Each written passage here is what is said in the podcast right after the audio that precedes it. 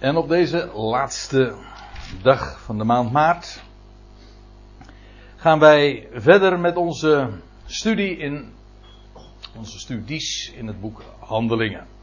In Paulus voetsporen. En we waren inmiddels gearriveerd in Handelingen 18. En daarvan zullen we het laatste deel vanavond gaan bespreken. Ik stel me zo voor dat we dan wel zullen aankomen bij vers 28, zo ongeveer. Lijkt mij toe. En in mijn Bijbeltje staat daar ook boven Paulus naar het oosten. En dan ook uh, het verhaal, de geschiedenis rondom de persoon van Apollos.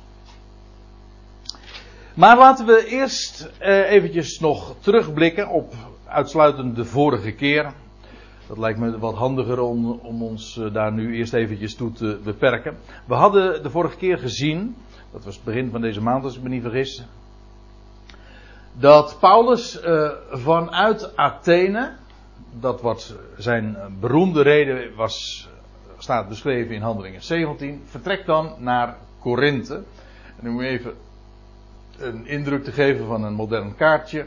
Hier ligt dus Athene en Paulus is westwaarts getrokken naar Korinthe. Hier deze havenplaats, die aan beide zijden trouwens grenst aan de zee. De Egeïsche Zee is dit dan en dit is de Adriatische Zee, als ik me niet vergis. Heet dat hier al zo? Ik weet het eigenlijk niet. Ik denk het.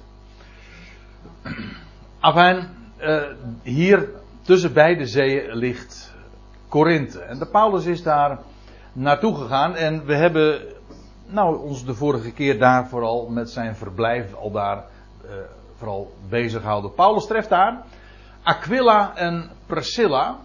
En dat zijn vluchtelingen uit Rome. Dat wordt dan ook zo beschreven. En zij treffen elkaar. Ze waren beide, alle drie ook Joods. Uh, maar ze troffen elkaar ook met name om de reden dat ze van hetzelfde handwerk waren. Ze waren beide Aquila en Paulus. Tussen de bedrijven door denk ik er dan zo bij, want ze hadden zoveel andere dingen ook aan hun hoofd. En dan met zoveel andere dingen bedoel ik de dingen van waar het echt om gaat, het woord. Wel, uh, zij uh, maakte tenten en Paulus trekt bij Aquila en Priscilla in. En ja, hier ontstaat, want het is de eerste ontmoeting tussen beiden, hier ontstaat een, uh, een levenslange vriendschap en samenwerking. Want tot in de laatste brieven worden deze beide namen van Aquila en Priscilla door Paulus vermeld. Hij noemt ze trouwens altijd, hij spreekt altijd over Aquila en Prisca. In het boek Handeling is het Priscilla en in Prisca is eigenlijk een afkorting, een verkorting daarvan. Het is meer een, uh, hoe zeg je dat nou, een bijnaam of een troetelnaam, koosnaam. Ik weet het niet, maar in ieder geval een verkorte weergave daarvan. En nou ja, eigenlijk, dit is wat ik in deze regel dan vermeld. Dat is de gebruikelijke procedure in het boek Handelingen. Standaard zie je dat fenomeen iedere keer, hoofdstuk in, hoofdstuk uit, uh, gedemonstreerd. Dat Paulus altijd eerst naar de synagoge gaat. Want ja, zijn missie was eerst naar het volk te gaan. Niet om het volk alsnog op te roepen tot bekering. En zodat het koninkrijk zou aanbreken. Want Paulus wist dat dat niet zou gebeuren. Maar wel iets anders. Dat aan Israël bekend zou worden gemaakt. Dat het heil gods, de boodschap van de redding. naar de natieën gezonden werd. En dat is de overgangsperiode die, Paulus, die in het boek Handelingen beschreven wordt. Dat Paulus de missie heeft om naar het volk in de eerste plaats te gaan. Om dat ook bekend te maken. Het evangelie bekend te maken, maar ook de, de move, als ik het zo mag zeggen, die God heeft gemaakt in zijn wegen, nu naar de natieën te gaan. Nou, dat wordt hem nimmer in dank afgenomen. Ook hier niet. In de synagoge wordt Paulus verworpen. En dan komt hij, dat is heel symbolisch mag ik wel zeggen, komt hij naast de synagoge terecht. En wel in het huis van een Godvereerder, lezen we. En dat was dus een, een, iemand uit de natieën. Geen Jood. een godvreder, een proseliet, maar dan niet iemand die een jodengenoot was geworden, maar een vreemdeling die de God van Israël vereerde. Wel, in zijn huis komt hij dan terecht en van daaruit gaat Paulus dan ook arbeiden. Paulus wordt dan trouwens, terwijl hij dan verworpen wordt door zijn, zijn volksgenoten, wordt bemoedigd van Gods wegen in een nachtgezicht. Staat er dan en krijgt de verzekering dat, dan zegt de Heer tegen hem van, heb goede moed, wees niet bevreesd, ik zeg het even met mijn eigen woorden, maar, want ik heb veel volk in deze stad. Dat moest allemaal nog uitgeroepen worden, maar God zegt al op voorhand, ik heb veel volk in deze stad. En dan vind ik, eh, we hebben in dat verband ook stilgestaan bij wat, bij wat Paulus aan de Romeinen ook schrijft. Dat degene die hij tevoren gekend heeft, die heeft hij tevoren bestemd. En degene die hij bestemt, die roept hij ook. En die roept, die rechtvaardigt hij ook. En die hij rechtvaardigt, die verheerlijkt hij. En dat is allemaal zijn werk. En dus op voorhand kan hij al tegen Paulus zeggen: Ik heb veel volk in deze stad. Waarom? Wel, ik, ik heb ze tevoren gekend, tevoren bestemd. En ik ga ze ook roepen. En al wat verder volgt. Dat is een, een gouden keten. Met allemaal schakels die. Ja, te maken hebben met wat hij doet, zijn werk. Er komt helemaal geen menselijke uh, inbreng, er zit geen menselijk schakeltje tussen. En dan verblijft Paulus daar in Korinthe anderhalf jaar, één jaar en zes maanden staat er. En is daar actief in het onderwijs. Hij leerde, staat er. Um, hoe staat het nou precies? Ja, en hij woonde daar een jaar en zes maanden en leerde onder, het, onder hen het woord Gods. 18 vers 11. Hij leerde, hij onderwees het woord van God. Eh, de Joden laten het er trouwens niet bij zitten, want de Heer had veel volk in, in de stad, maar dat roept heel veel naijver op. Hoe was het ook alweer, wat Paulus dan zegt van het heil Gods is naar de natie gegaan om hen tot naijver te wekken. Nou, dat is wel gebeurd. Wij vatten dat altijd maar positief op, of wij. Maar ik eh, heb de indruk dat het meestal positief wordt opgevat. Uh, en dat kan ook de gedachte zijn. Maar in de praktijk zie je in het boek Handelingen dat het vooral negatief is. Dat wil zeggen, de kift, de jaloezie, dat het heil of de boodschap aangaande de Messias, uh, als het ware uh, Israël de synagoge passeert, maar onderwijl de natieën bereikt. Afijn, ze proberen een juridisch proces aan te spannen via de landvoogd Gallio, dat ook Rijnsburger dus bleek te zijn. Uh, hadden we gezien. Maar goed, dat even terzijde. Ehm, de Joden die proberen via de landvoogd Gallio Paulus de mond te snoeren, maar dit feest uh, ging niet door, want Gallio uh, wil zich niet inlaten in deze religieuze en intern Joodse kwestie. Althans, zo vat hij dat dan op. Nou, daar waren we zo ongeveer gebleven. En dan zijn we dus inmiddels uh, gearriveerd in het 17e vers van Handelingen 18.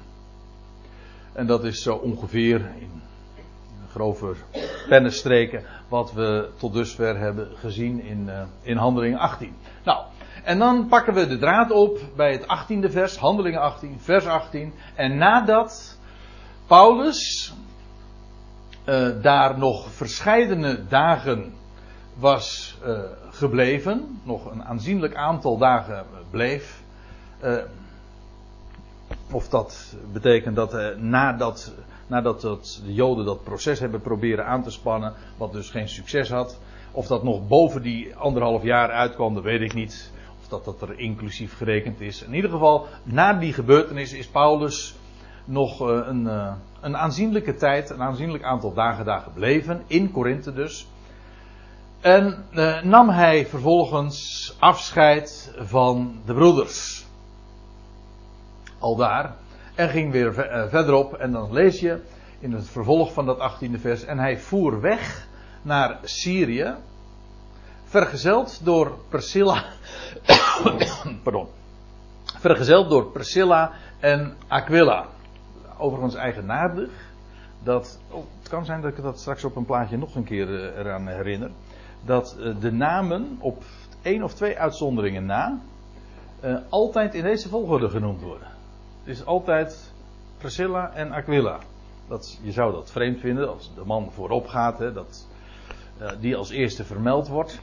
De, ik zei al, twee keer is er een uitzondering. Handeling 18 mag je daar niet eens echt meerekenen, het eerste vers. Eén keer nog in de brieven. Het heeft er alles van weg dat uh, Priscilla vooral degene is die op de voorgrond treedt. Maar als u een andere verklaring daarvoor hebt, dan, dan, dan verneem ik dat graag.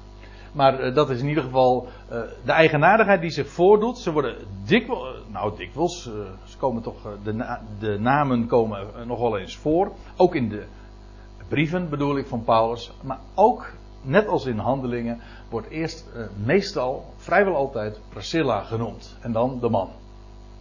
Afijn, uh, hij voer weg naar Syrië, vergezeld door Priscilla en Aquila. Nadat hij te Kengreën zijn hoofdhaar had laten afknippen. Daar is nogal wat om te doen trouwens. Uh, die kwestie van wie die hij hier is. Want in de, ja, zowel in de Nederlandse tekst als ook in de Griekse tekst is niet uh, uit de grammatica op te maken wie met hij hier uh, bedoeld wordt. Is dat Aquila of is dat Paulus? En voor beide is uh, wel wat te zeggen. ik heb de indruk persoonlijk dat dat Paulus is, omdat die namelijk het onderwerp ook is van de hele zin. Maar ja, waarom men vooral geopteerd heeft voor Aquila is omdat Paulus dan zich toch wel heel erg uh, heeft zou laten meenemen, of hoe moet ik dat anders zeggen, zich zou hebben gevoegd bij de Joodse gebruiken.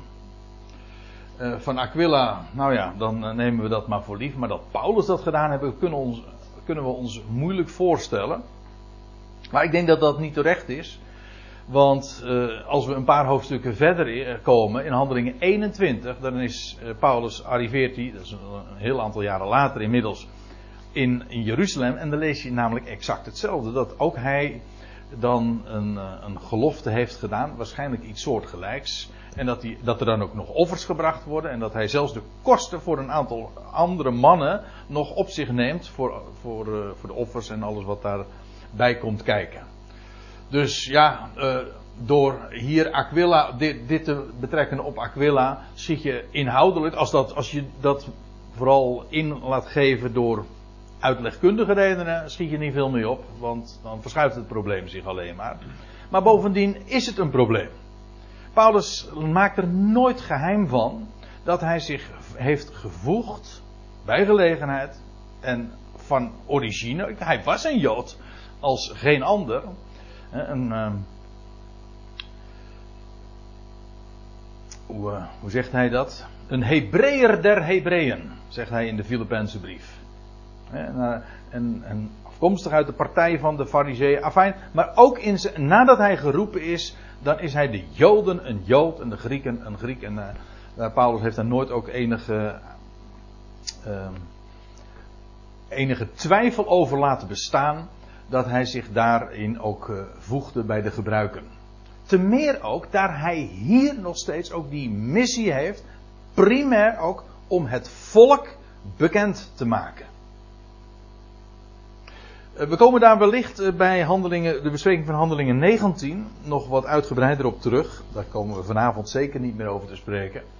Maar in ieder geval, ongeacht of dit nou Aquila of Paulus is, Um, hij komt te, te Kengreën. En Kengreën dat is gewoon de haven van Korinthe. En daar op die plaats laat hij zijn hoofdhaar afknippen. Want staat er, hij stond onder een gelofte. En die gelofte, dat kan niet anders. Uh, dan op de Nazireër gelofte slaan. Waarvan we lezen in nummer 6 het gekke is, we weten daar vanuit de Bijbel uh, gezien uh, niet zo gek veel over. Over een, een Nazireër gelofte. Ja, nummer 6. Maar iemand die dat ook daadwerkelijk gedaan heeft. We komen dat pas weer tegen in het Nieuwe Testament, eigenaardig genoeg. Ja, en u zegt, ik hoor het u denken van, maar Simson dan? Ja, maar dat was een heel apart geval, want dat was eigenlijk, die was namelijk een, een Nazireër vanaf zijn geboorte. En die heeft niet zelf die gelofte gedaan, dus dat is een heel apart geval. Het karakteristieke trouwens van de gelofte was dat je inderdaad je vanaf het begin tot aan het einde van de duur dus van de gelofte je hoofdhaar liet groeien. En dat je je gedurende die tijd onthoudt van wijn en sterke drank. Dat is wat er in nummer 6 dan uitgebreid ook beschreven staat. En dat had te maken met een speciale toewijding ook aan God. Dat je die gelofte doet. Ja. Oh, dat is we scheren. Ja. Zou je in het Grieks misschien nog vermengen om dat te zoeken, maar dat, is een ander woord voor op deze. Ja, nou, ik weet, ja, maar dat, dat, hetzelfde verhaal heb je uh, in 1 Korinthe 11. Dan lees je ook over de, dan gaat het over de, het lange haar van de vrouw. En dan, staat er ook, dan wordt er ook uh, die beide afknippen gesproken en scheren. En volgens mij is dat alleen een kwestie van uh, verschillend instrument. In het ene geval gebruik je een mes, in het andere geval een schaar. Maar goed, dat, uh, het is hier inderdaad. Ja, wacht even. maar nou ineens zie ik het. Ja, maar je hebt twee verschillende woorden. Er zijn twee verschillende woorden. Ja, je hebt scheren en kaalscheren. Dat zijn twee verschillende woorden. Dus je kunt haar scheren. Ja. Dat is nog steeds kort. Maar Ja. Ja. Ja. Oké. Okay. Ja, ja. Oh, dus jij denkt dan niet aan een verschillend instrument zozeer? Nee, ik denk dat nou. Ja, ook, goh. Uh. Ja, en maar ja, het blijkt dus ook in het taalgebruik is er, is, ligt dat subtiel. Ik bedoel, het haar knippen is wat anders dan je haar afknippen. Hm? In ieder geval, dit had te maken met die gelofte en, en vandaar dus dat hij dat te Ken doet. En dan, ja? Nou, ik, ik, uh, ik moet trouwens eventjes erbij zeggen. Ja, ik, dit klinkt hem heel onvriendelijk wat ik nou ga zeggen, maar zo bedoel ik het niet. laten we de inbreng gedurende de opname een beetje. klinkt ook zo vreemd. Een beetje beperkt houden. Want het is erg storend voor degene die thuis bij een andere gelegenheid het nog eens een keertje beluistert. Want die hoort wel mij antwoorden en reageren, maar vanuit de kamer nauwelijks wat er gezegd wordt. Heb ik het zo een beetje vriendelijk gezegd? Walter, wat wou jij zeggen? nou, dat was nou ook weer niet de bedoeling, maar laten we het een beetje beperkt houden, bedoel ik. Ja. En zij kwamen te Efeze. En zij, dat is uh, uiteraard Priscilla en Aquila en Paulus. Ze kwamen te Efeze. en om u even een indruk te, daarvan te geven. Hier ligt dus Athene. Paulus was vanuit Athene naar Korinthe gegaan. En daar eh, bij Kengreën, dat is, u ziet hier ook de plaatsnaam vermeld. Nou ja, in ieder geval, ik zie hem hier vandaan uh, beschreven. Dat is dus hier aan deze kant, logisch, want ze gingen naar Efeze toe. Dus aan deze kant van de haven vertrekken zij en gaan ze naar Efeze, dat ongeveer op gelijke hoogte ligt. Ziet u? Daar zou het trouwens niet bij blijven, want uh, nog even dit. En ze kwamen te Efeze aan en hen daar achterlatende. Dus Paulus gaat verder. En Priscilla en Aquila laat hij daar in Efeze achter. Maar ik moet erbij zeggen, deze Aquila en Priscilla, of in andere volgorde, die, uh, die keren later weer terug naar Rome, waar ze ooit vandaan kwamen. Dat weten we, omdat in de Romeinenbrief worden beide namen weer genoemd. En dan zijn, hebben ze een gemeente aan hun huis. In, uh, uh, ja, hebben ze een gemeente aan huis, zoals ze dat trouwens ook in Efeze hebben gehad. Dat weten we dan weer vanuit de brieven. Maar ze zijn buitengewoon actief geweest. En uh, ook heel erg mobiel, want eerst in Rome. Trouwens, uh, van Aquila hadden we al gezien dat hij uit Noord-Turkije kwam, ooit. Nou, vervolgens heeft hij zich gevestigd in Rome en zo. Uh, hebben ze zo heel wat bewogen. Ja, en gereisd. Uh, we komen ze trouwens uh, nog een keertje straks tegen, uitgebreid zelfs. Ze kwamen te Efeze aan en hen daar achterlatende ging hij zelf, Paulus, naar de synagoge en hij hield besprekingen met de Joden. Ook hier weer dat woordje wat uh, in de interlineair wordt weergegeven met, met argumenteren. Dus hij had een zaak. Het was maar niet zomaar uh, wat keuvelen of zo, of wat pastorale gesprekken. Nee, hij argumenteerde. Hij had iets te, een boodschap te brengen. En vanuit de schriften moest dat bewezen worden. Kwamen er vragen, moesten er uh, argumenten inderdaad worden aangedragen, tegenargumenten weerlegd. Nou, dat is wat Paulus daar deed. Hij ging naar de synagoge en hij argumenteerde daar met de Joden. Zullen dat straks trouwens ook nog in verband met Apollos tegenkomen. We gaan even verder. Hun verzoek, dat wil zeggen het verzoek vanuit Efeze, de, vanuit de synagoge van Efeze, om langer te blijven, willigde hij niet in. Want hij had uh, zo uh, wat, zo zijn motieven. Maar dan lees je in, uh, in vers 21, hij nam afscheid, weer, zoals hij eerder afscheid nam daar in Korinthe. Nu neemt hij weer afscheid in Efeze. En hij zeide, ja en wat zegt hij nu? Nou dat maakt nogal verschil, wat voor vertaling je leest nou. Degenen die een statenvertaling hebben, die lezen iets anders dan degenen die een MBG-vertaling hebben. In de NBG-vertaling staat dus: Zo God wil, kom ik bij u terug. En nou ja, vervolgens vertrok hij over zee uh, van Efeze. Maar in de Statenvertaling staat er nog een hele zin tussen. En dat heeft trouwens niks met vertalen te maken. Dat heeft te maken met de, uh, de bron, de handschriften waarop beide vertalingen zijn gebaseerd. De Statenvertaling is gebaseerd, dat heet op de Textus Receptus. Maar dat is, die is wat van jonger datum. En in de Textus Recepten staat uh, dat Paulus dan zegt: Ik moet, uh, ja, dit is oud-Nederlands dus. Ik moet ganselijk het toekomende feest te Jeruzalem houden, doch ik zal tot u weerkeren, zo God wil. Dus dat, dat is identiek. Maar de, deze vetgedrukte woorden, die ontbreken in de oudste handschriften. In de Sinaiticus en de Vaticanus en de Alexandrinus, daar ontbreken deze teksten ten ene male. Maar ik moet u zeggen, dat is de andere kant van het verhaal. Dat mag dan zo zijn, en daar doe ik niks van af. Inhoudelijk klopt het verdraaid goed. Sterker nog, eh, zonder deze tekst uh, wordt het navolgende, ik zeg niet onverklaarbaar, maar wel een beetje vreemd. Dus, uh, ja, ik, wat mij betreft, ik kan daar niet echt een, een, een, definitieve uitspraak over doen. Sowieso, wie ben ik om dat te doen? Maar voor mezelf, ik heb dat eens gelezen en overwogen.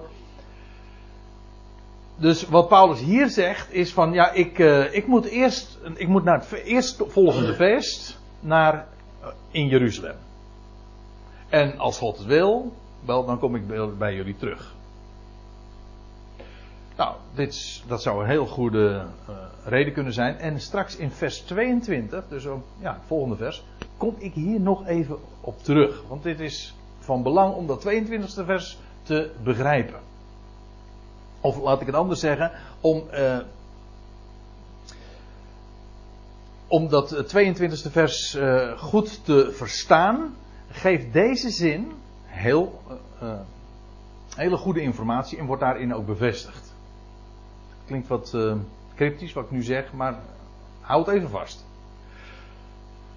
En dan lees je, uh, hij zegt nog, ik kom bij u terug. Nou, dat klopt. Hij zegt, de, hij zou inderdaad weer terugkomen. Want in hoofdstuk 19, vers 1, dat is maar een paar versen verderop, dan lees je inderdaad, en terwijl Paul, Apollos de Korinthe was, geschiedde het dat Paulus na door de bovenlanden gereisd te zijn, te Efeze kwam. Dus hij is inderdaad weer teruggekeerd. Maar inmiddels had hij alweer een hele, een hele reis ondernomen en waarschijnlijk is dat ongeveer een jaar later geweest. Dus om u een klein beetje een indruk daarvan te geven. En dan staat er vervolgens, en hij vertrok over zee van Efeze. dus, en dan laat ik nog eventjes die. Oh. Goh, het is wel heel erg ver. Uh, maar hij, ging, hij maakte dus deze oversteek in Efeze. Daar wilden ze hem houden. Maar Paulus zegt: Ik moet verder. En nou gaat hij vervolgens. Uh,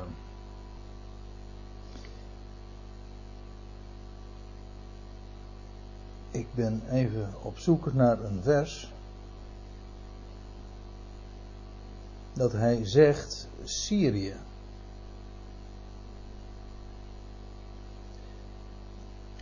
Maar die zie ik nu even niet. Nou, dan laat ik het hier even bij. Hij vertrok over zee van Efeze en hij kwam te Caesarea. Nou, ja, kijk, hij zou hier naartoe gaan, maar hij komt hier. In, dus in het noorden, zeg maar, zo'n beetje van, van Israël, in Caesarea aan. En dan staat er, hij kwam te Caesarea.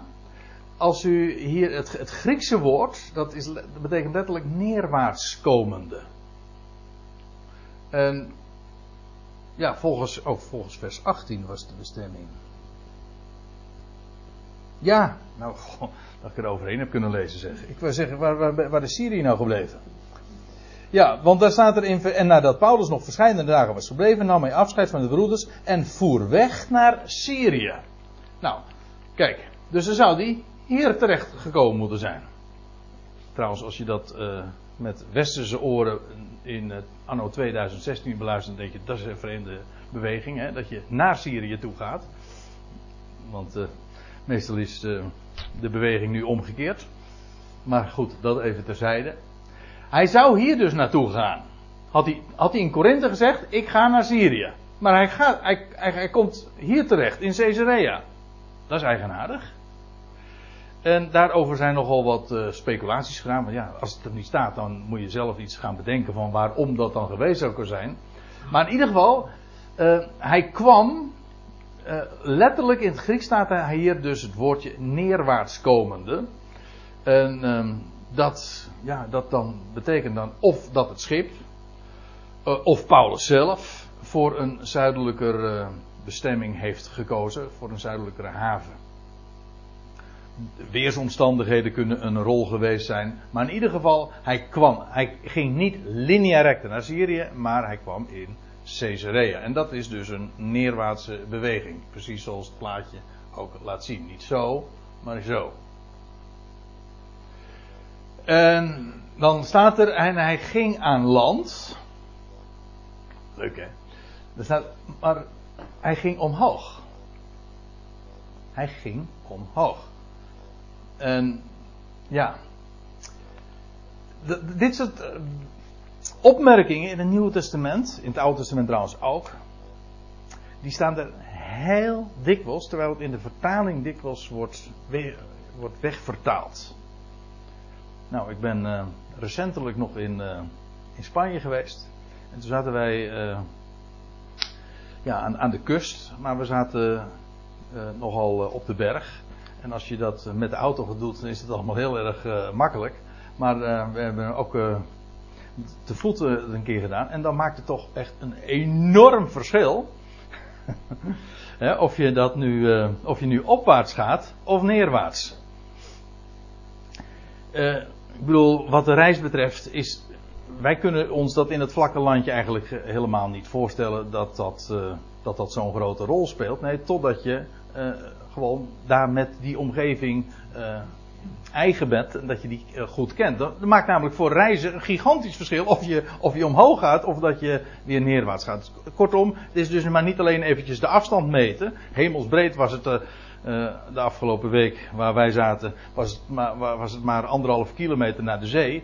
Ja, anderhalf kilometer naar de zee. Maar het maakt een enorm verschil hoe, hoe je dan reist. Wel, dat soort informatie wordt de Griekse tekst aangeleverd. Dit is trouwens een heel leuk voorbeeld. Handelingen 18, vers 22, hoe dat is.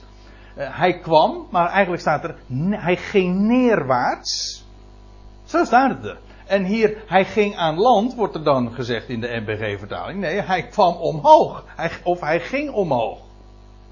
En kijk, herinnert u zich nog dat in de, in de Statenvertaling stond van ik moet naar Jeruzalem gaan? Nou, die uitdrukking krijgt hier, of als die zin er inderdaad zo heeft gestaan, ik hou dat helemaal uh, in het midden, dan geeft dat wel betekenis, want als hij omhoog ging, hij, hij ging niet aan land, nee, hij ging omhoog. En staat er dan vervolgens en groette de uitgeroepen gemeente. Waar? Ja, als je het zo leest, dan zou je zeggen van nou, te Caesarea. Hm? Maar we lezen nergens over een gemeente in Caesarea. En bovendien, hij ging omhoog. En groette de gemeente. Dus dat is maar niet, hij ging aan land. Nee, hij ging omhoog en groette de gemeente. En dat om opgaan naar, ja, dat is natuurlijk een hele bekende uitdrukking in het Oude Testament al. Voor het gaan naar de tempel, het gaan naar Jeruzalem, dat is fysiek al het geval. Ik bedoel, topografisch, je moet, uh, je moet omhoog gaan hè, als je Jeruzalem wil bereiken. Opgaan naar de, opgaan naar de berg des Heren, hè, naar de stad Jeruzalem. Ja, en dan kun je trouwens nog een, een reden daarvoor aanvoeren. Dat als Paulus, je ziet hoeveel uh, als er uh, hierin zit. Maar als het dus waar is dat Paulus uh, onder een gelofte stond. Dan, en als die tekst van Jeruzalem er inderdaad staat, ja, dan is het ook logisch dat hij naar Jeruzalem ging, want hij moest daar ook in de tempel die, gelossen, die, die gelofte inlossen betalingen en tempelrituelen enzovoorts. Dus in de, dit is trouwens ook de gangbare eh, uitleg. Als je de, de, tekst geeft dat echt onmiskenbaar aan. Dat wil zeggen, de Griekse tekst. En dat is het natuurlijk als je een interlineair hebt. Dan kun je gewoon. Zo'n interlineair geeft je perfect aan. Van hier staat het woordje Anna. Betekent opwaarts.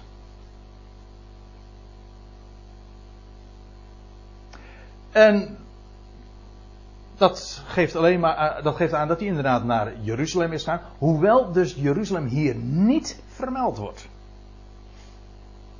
In deze tekst. De wijze waarop het geformuleerd wordt, geeft het aan. Hij groette de gemeente, namelijk de gemeente nadat hij was opgegaan, eh, Jeruzalem dus, eh, en ging naar Antiochieën. maar dan moet u eens zien wat hier staat.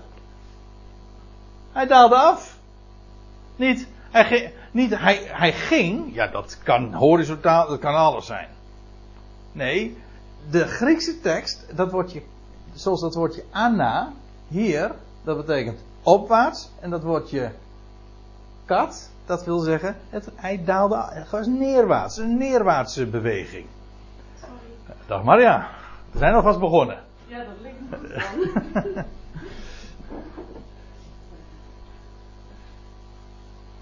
Dus hij daalde af naar, naar uh, Antiochia, tot in Antiochia. Dus drie regels waarin de Griekse tekst wel degelijk ook een richting wordt aangegeven. Omhoog, omlaag. En in de vertaling wordt, is dat, ja, vind je die informatie niet meer terug. Dat is jammer. En hij ging, staat er, nee, hij daalde af naar Antiochia. Hij daalde af en dit geeft trouwens nog iets aan, want gesteld dat hij inderdaad naar Caesarea ging en vervolgens naar Antiochië, dan kan dit niet, want van Caesarea naar Antiochië dat is geen afdaling. Dat, maar wel vanuit Jeruzalem. Dan is het een afdaling. Dus, uh, ja, dat, zoals het hier wordt gesuggereerd, kan het niet eens. Staat het ook daar weer? Oké, die, uh, dat is me even ontgaan. Oké. In de herziene staat de vertaling ook weer. Ja, daar is meestal dan geen uh, onderscheid in gemaakt. Oké. Nou ja, los dus van de vraag of het in de grondtekst staat. Want dat is arbitrair. De, de wijze waarop de informatie gegeven wordt, het woordgebruik in de grondtekst, suggereert het inderdaad onmiskenbaar. Dus inderdaad is hij naar Jeruzalem gegaan. En vervolgens daalde hij af naar Antiochië. Dus hij is zo, op dit plaatje zie je het dus ook eh, eh, helemaal correct weergegeven. Hij ging op naar Jeruzalem en vervolgens daalde hij af. Want dit is dan de route die je dan over land maakt. En ging hij naar Antiochië. En eh, daarmee was hij weer terug bij af. Want iedere keer de reizen die Paulus maakt, maakt hij vanuit Antiochië. Als er gesproken wordt over zendingsreizen, dan zijn dat reizen vanuit Antiochië. En hier is hij dus weer terug in de stad waar hij eh, ooit begon. En toen hij daar een tijd lang geweest was, of eigenlijk enige tijd, ik geef toe, in beide gevallen is het wat uh, on, niet specifiek, maar enige tijd, een tijd lang suggereert toch wat, uh, wat langer, zeg maar. En toen hij daar enige tijd geweest was, nou, geweest was, weer zoiets, uh, hij was naar Donde. Ik vind dat mooi.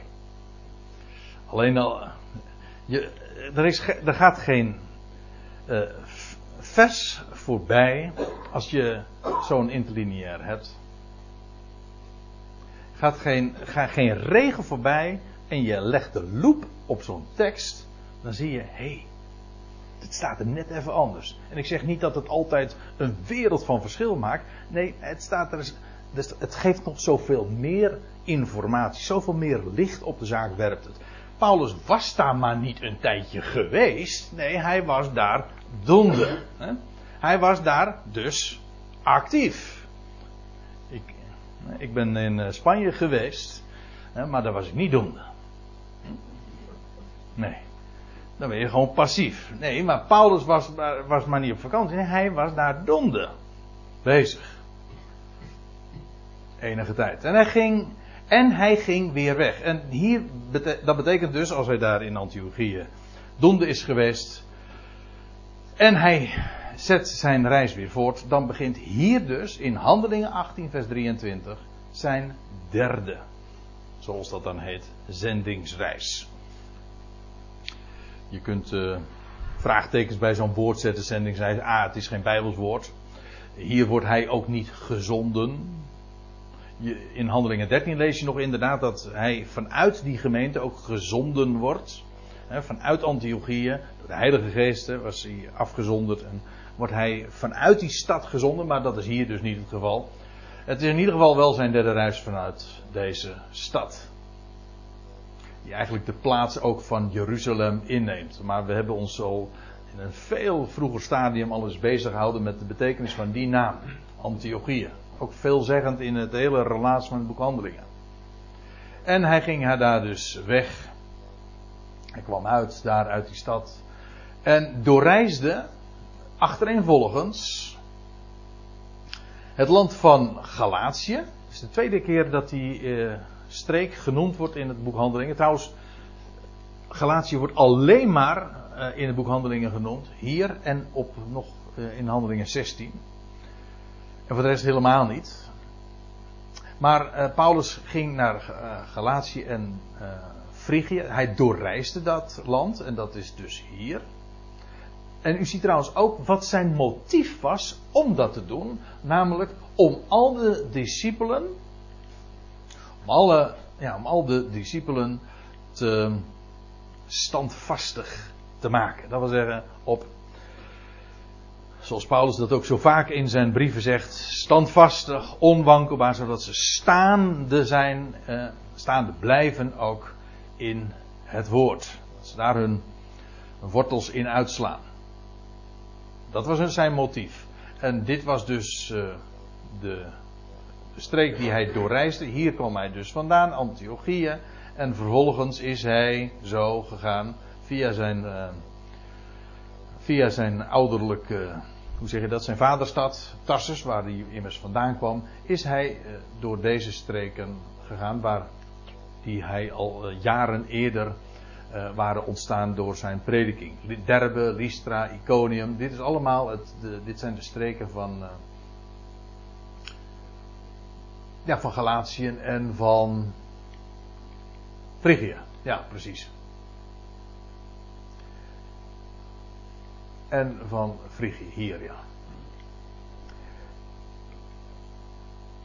En dan lezen we in vers 24 en een zekere Jood genaamd Apollos. En dit is feitelijk een soort tussenzin, want als dit uh, vervolgens, het navolgende, beschreven wordt over die Apollos, wie dat was en wat hij deed, dan vindt dat plaats in Efeze, hier. Maar dan is Paulus uh, dan is Paulus niet in Efeze, dan is Paulus nog ja, bezig met zijn reis en dan gaat dan vervolgens ook nog verder naar Korinthe zelfs. Dus u begrijpt wel, als Paulus eerst zegt van ja, ik kom als God het wil weer tot jullie terug. Ja, maar dan heeft hij inmiddels enorm veel gereisd. Hij is van hier naar, naar nou ja, ik heb het u net zojuist laten zien. En, maar hij gaat vervolgens hier naartoe en hij gaat ook nog naar Korinthe toe. En wat dat nu beschreven wordt vanaf vers 24, dat vindt plaats in Efeze. Nou, laten we het eens lezen. En een zekere Jood, genaamd Apollos.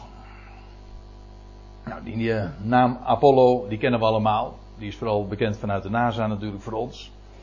En die heeft, ja, dat, dat komt uit de Griekse taal, eigenlijk uit de Griekse mythologie. Hier vind je een afbeelding van deze figuur.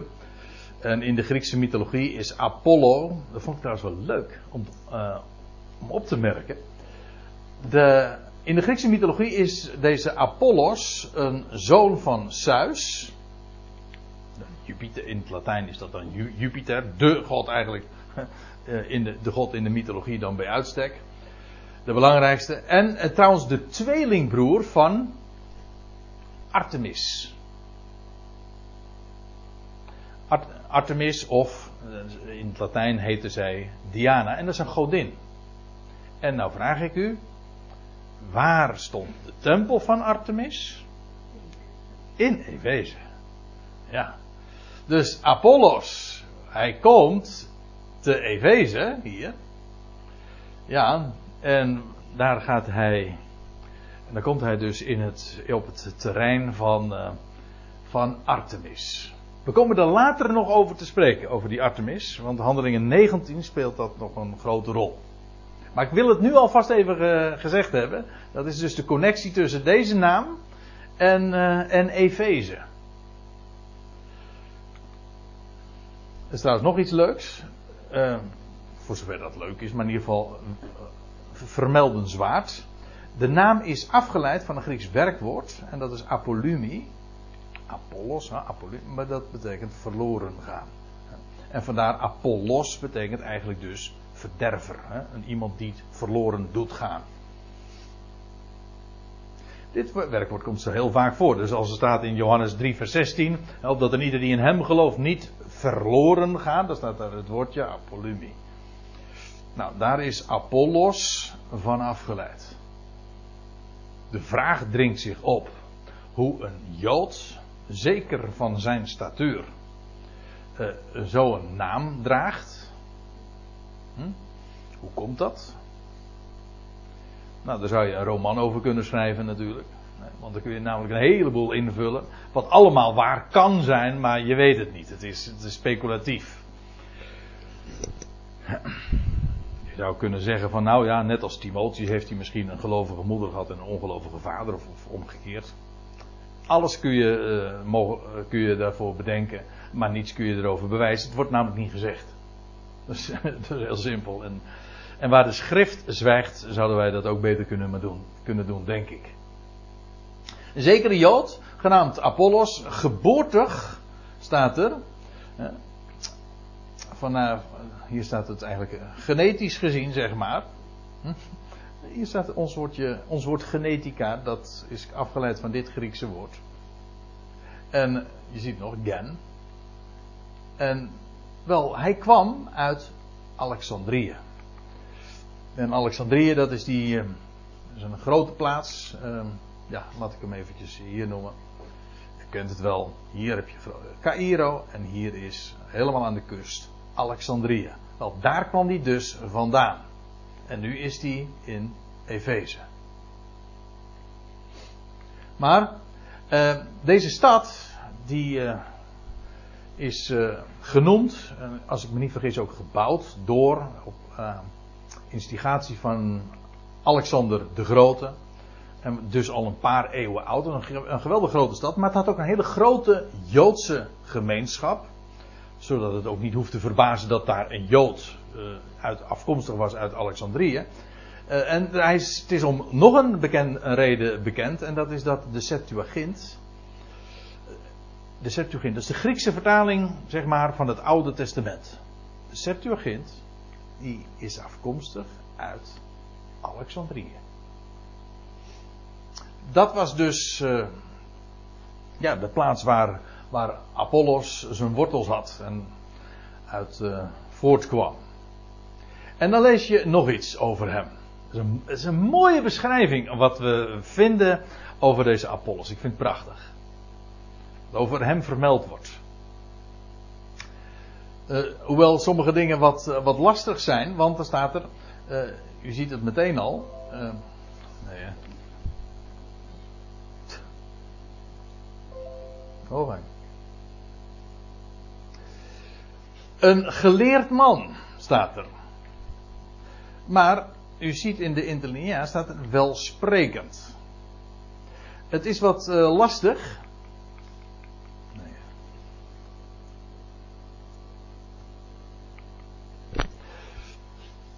Uh, Statenvertaling staat hier trouwens ook. Uh, welsprekend. In het Grieks staat er een woord dat afgeleid is van logos. En dat betekent woord. Eigenlijk staat er hier dus zoiets als een woordig man. Ja, en dat uh, kan. Uh, wat, wat, betekent dat? Betekent dat iemand. kon hij goed uit zijn woorden komen? En dan krijg je dus de, gedachte van dat hij. Uh, welsprekend was? Of heeft het de gedachte dat hij. wat hij zei. er zat veel in zijn woorden. Dat, is een heel groot verschil. Hè? Je kunt. De, sommige mensen die, die, daar zit, die zeggen niet zoveel.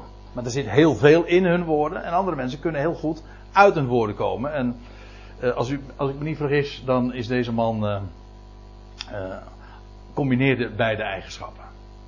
Hij was een woordig man. Dat wil zeggen, hij, hij was. Hij, wij zeggen dat trouwens ook wel eens van iemand die geleerd is. Hè, die heeft veel letters gegeten. Dat is, wij, hoe, hoe word je geleerd? Anders dan door gewoon boeken te lezen. Door woord tot je te nemen. En kon hij dat dan weer goed reproduceren door welsprekendheid. Ik laat het even in het midden. Hij was een man van het, van, van het woord. Ja. Trouwens, uh, en als ik het zo gezegd heb, dan kom ik meteen op het volgende. Hij was een man van het woord. Met een hoofdletter dan in dit geval. Hij was doorkneed, staat er.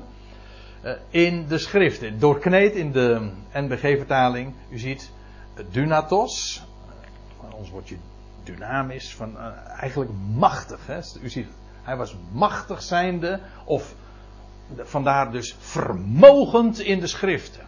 Hij kende de schrift. Ja, dat woord doorkneed geeft het dus in die zin wel heel goed weer. Hij, was, hij kende de schrift. Hij was machtig in de schriften. Dus die.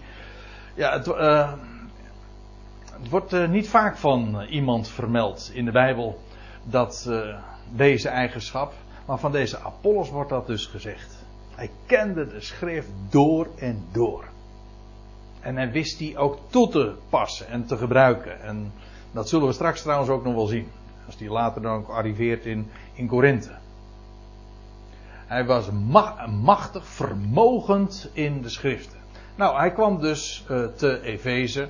Rechtstreeks vanuit Alexandrië of niet, dat weet ik niet. Maar in ieder geval, hij kwam te Efeze. En hij was, staat er dan, ingelicht omtrent de weg des Heren. Hij was uh, onderricht, zelfonderwijs genoten, ja, omtrent uh, de weg van de Heer. Die uitdrukking, komt rechtstreeks uit het Oude Testament, de Hebreeuwse Bijbel, de schriften waar hij in, waarin hij zo machtig was. Dat weet ik, want die uitdrukking is vooral ontleend aan de bediening van Johannes de Doper. En dat is in dit verband heel uh, boeiend en ook belangwekkend om het te zien, in die connectie te zien. Waarom? Wel, we lezen van Johannes de Doper.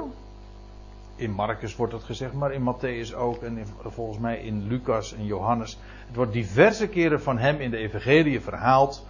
Dat hij het is.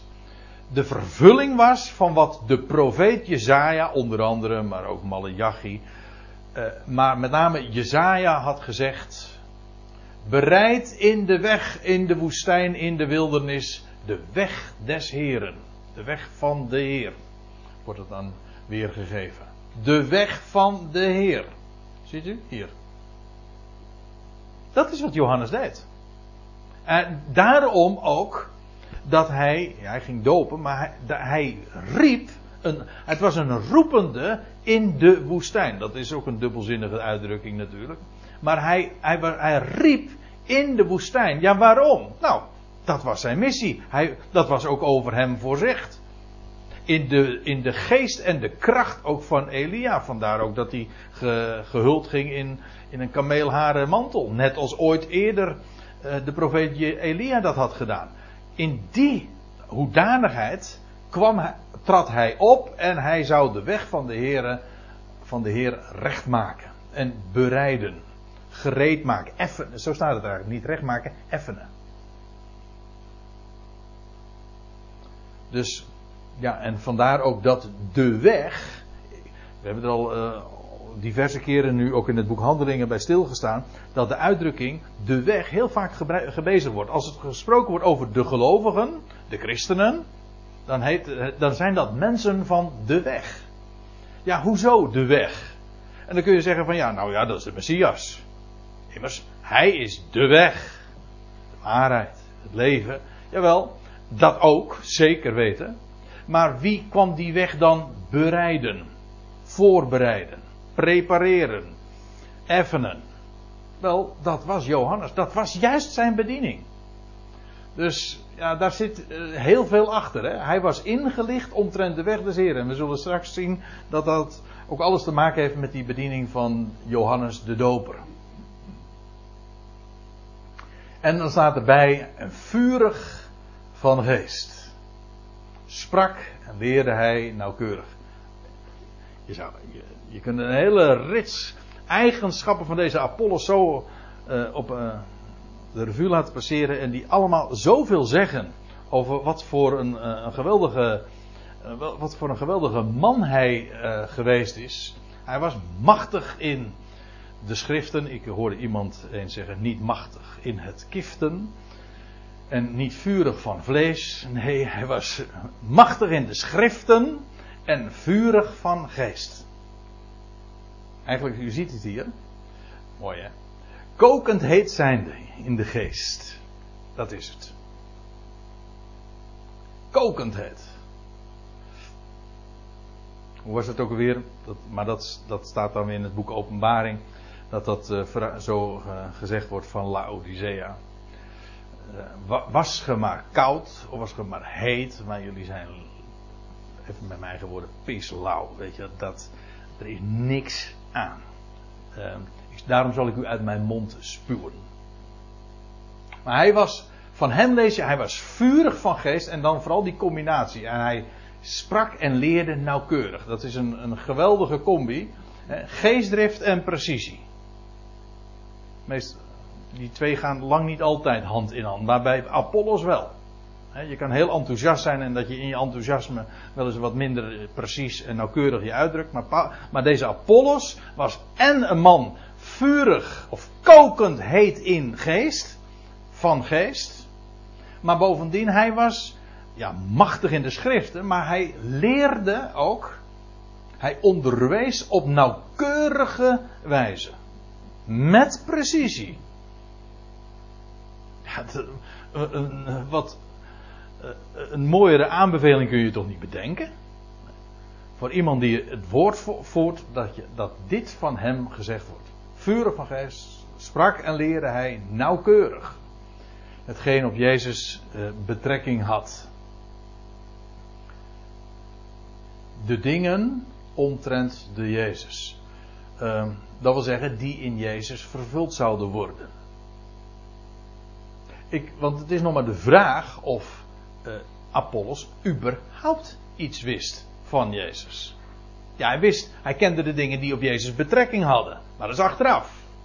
Johannes de Doper, die zegt van, uh, ik doop u in water, maar na mij komt hij, dus daarin zie je al dat hij een wegbereider was, ik doop in water, maar na mij komt hij, die doopt in geest, in heilige geest. Wel, hij leerde nauwkeurig, hij kende de boodschap van Johannes.